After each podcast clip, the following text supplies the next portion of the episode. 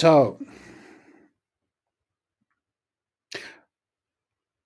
as per this morning, while one side in America makes childbearing chattel of women, again, and crushes the voter logs in great transparent waves of undemocratic and or theocratic zeal, the other side smiles and tears up about our great freedoms and exceptional society.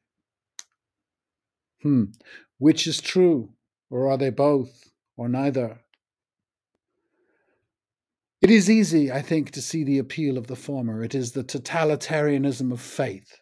And since the big three faiths in the West are identical in their oppressiveness, particularly of women, and then perhaps all the other isms flow from this dullard habit of mind men are superior because they are bigger, we can still, in the United States anyway, claim religious freedoms as our greatest bumper sticker. And on the bumper it remains because we are free to be one of the three, and all three agree.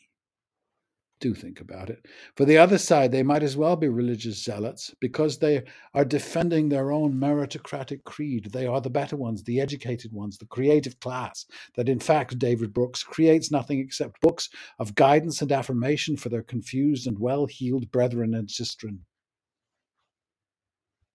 This is, by the way, the class I was born into and whose assumptions I was expected to assume, and to this day I don't know why I didn't. The liberals are unified not around the idea of equality, but around the conviction of their own proven superiority. This, in my experience, because of my experience, I have experienced this compulsion relentlessly. The only disagreement I have with myself is a sort of chicken and egg one. Did we create the competitive concept of education, university education, to sort the wheat from the chaff, or did an otherwise neutral education system do, do just that naturally? Do be aware the education system was born in monasteries. So the second is unlikely. The educated will claim that what? Curiosity, the desire to follow knowledge like a sinking star beyond the utmost bounds of human thought, is natural to their class or community and not to the other one. The language is revealing. You socially climb, you better yourself, you rise, you matriculate, you graduate, you move on. As I lived it, my gang has shown almost zero interest in welcoming people to the clan not like them, but have been murderously keen on disdaining and consigning to villainy those who didn't go to their schools, agree with them, and speak their language, a pompous and artificial language often unsuited to communication with anyone but one's chums. So it seems to me that there is precious little to separate the extremes, the clan like zealots and the nattering nabobs. Both sides will stand upon their appropriate faiths, but they are de- both defined by being exclusionary. This latest jag is inspired by an old film of Noam Chomsky talking about manufactured consent. The consensus, the agreement of the educated elite, really the left, that most of our one race are stupid, feckless, and incapable, while a few of us are full of feck. And democracy is a matter of convincing the stupid that we have their best interest at heart and then take up the lonely, heroic burden of being powerful. As Noam points out, there really is nothing to choose between Vladimir Lenin's version of this messianic thing and any given famous American liberal from FDR to the NYT.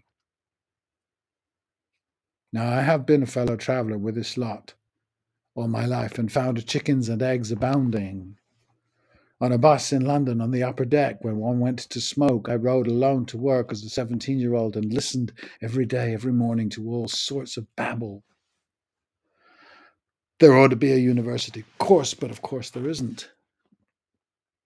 If one wanted evidence, it is right there of a multiple, impenetrable, ordinary genius all around you. All you need do is listen, if you can listen. Chicken and egg again. I have to be open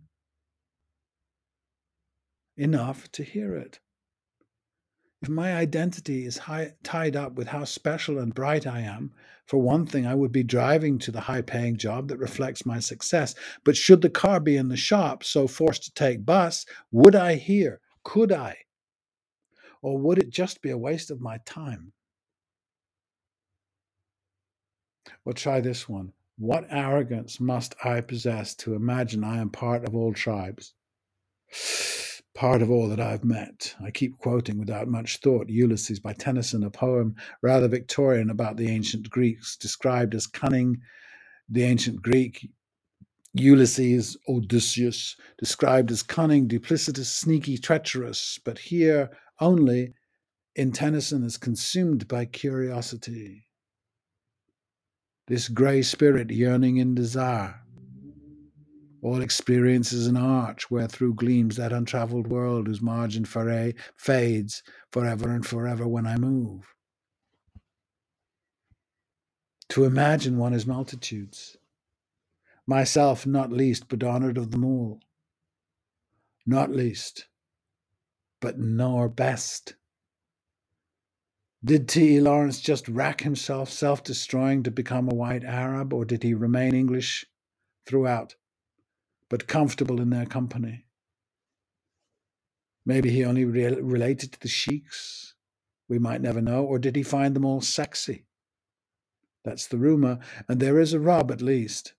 How many others have been accused of being of sexual excess?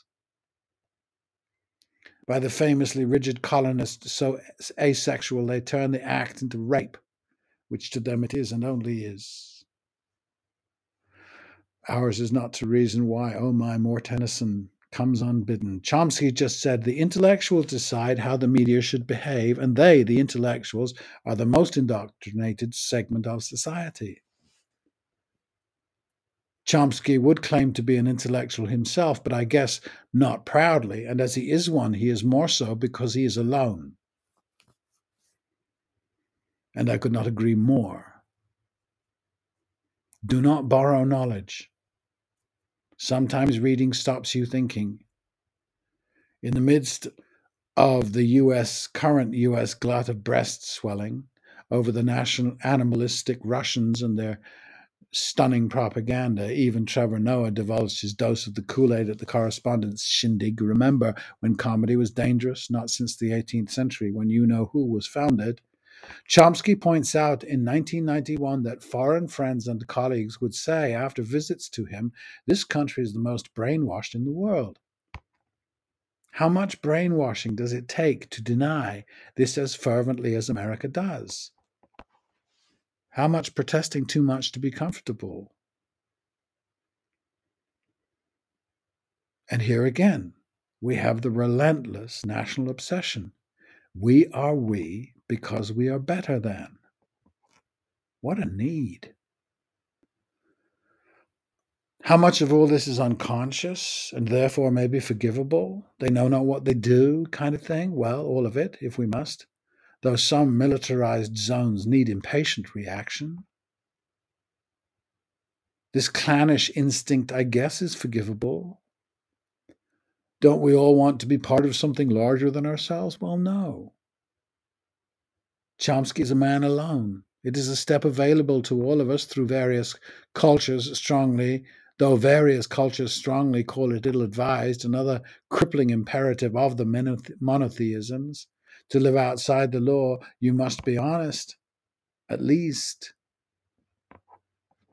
I notice that living inside the shelter of the law and other conventions imprisons us very effectively. Losing our talent for nomadism makes us easily refugees. The flow from church to intellectual is unbroken. Both insist on an artificial life requiring indoctrination to tolerate. Is this insist- insistence forgivable because we are afraid and made craven by it? No. How long do you need?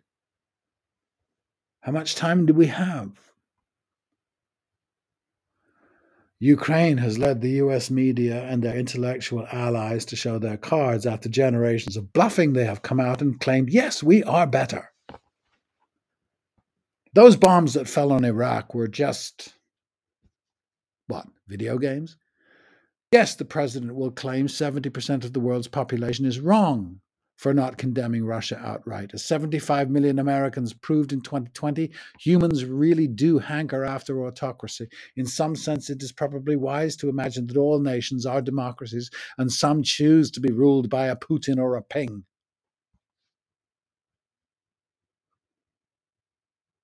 I am not on the ground, but I imagine they are, I cannot imagine they are more miserable than Americans. God forbid. Would such as I be locked up in China? Who knows? I'm a socialist, but I don't think everyone is or should be. Caveat I do think grown ups are socialists naturally. Why?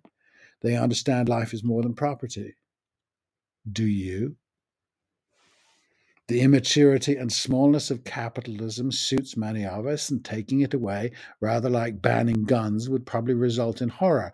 Even the rumor of taking it away. I'm not capable of dressing capitalism up in celestial clothing. That the West does so is just sad, but I can still move around it, ignore it somehow. Not much longer, but I won't live forever. The planet, on the other hand, big trouble. In the late 70s, early 80s, I was in Britain. Thatcher came to power, and I heard for the first time in my lifetime a British politician say things like, One need not be ashamed to be British, in that ghastly, snobby, artificial voice. She was taught by Sir Anthony Quayle, long may he rest in peace. Almost played Ariel to his Prospero a few, few years later, though the company ended up in bankruptcy. He was a lovely man, but bankruptcy, Thatcher, typical. Anyway, she said many things in this theme. I thought, how strange are my fellow Brits so demoralized that this flattery works. The previous eight years I had been back after growing up in the States, where this gruesome political groveling seemed second nature and has grown ever since, usually corresponding directly with some illegal US military invention somewhere. I have never heard this uttered in Britain, other than by Churchill during the very legal World War II, when the British were brave and he justifiably proud. He of the few. Trust me. Or the Elizabethans, who were just US type bullies. Why not in post war England? We have two parties, or we had a duality. To insist to the British working class how Britannia ruled the waves, you might get an earful.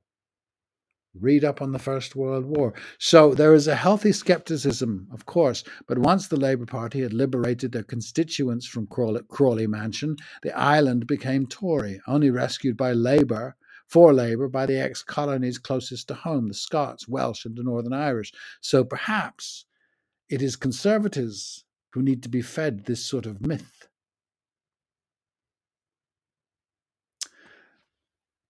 As the same time at the same time as Thatcher rose QE1 like I was in drama school playing Macduff in my final year. It seems for some reason I was very effective as a grieving dad vengeful dad. I don't know why but it all seemed accessible to me. My mom having seen it said nothing. Till several days later my best friend insisted but Helen wasn't he marvelous? She not even looking at me replied of course he was. He's my son Cue end scene of half a dozen corny movies, but that was not my reaction. Ha! I think I snorted and went to get another beer. Grateful, however, for the re- that for the rest of her life I never gave a toss what she thought of my works. So, when the oleaginous left says, This is not who we are, we are a great nation, I don't hear an intelligent, elitist manipulator of the common person, Noam, the ordinary folk, I hear an idiot who believes this tosh Big Heap because he and she need to. That the American people seem to need it affirms Edward Bernays, Edwin Bernays, Edward Bernays, the saddest people in the world.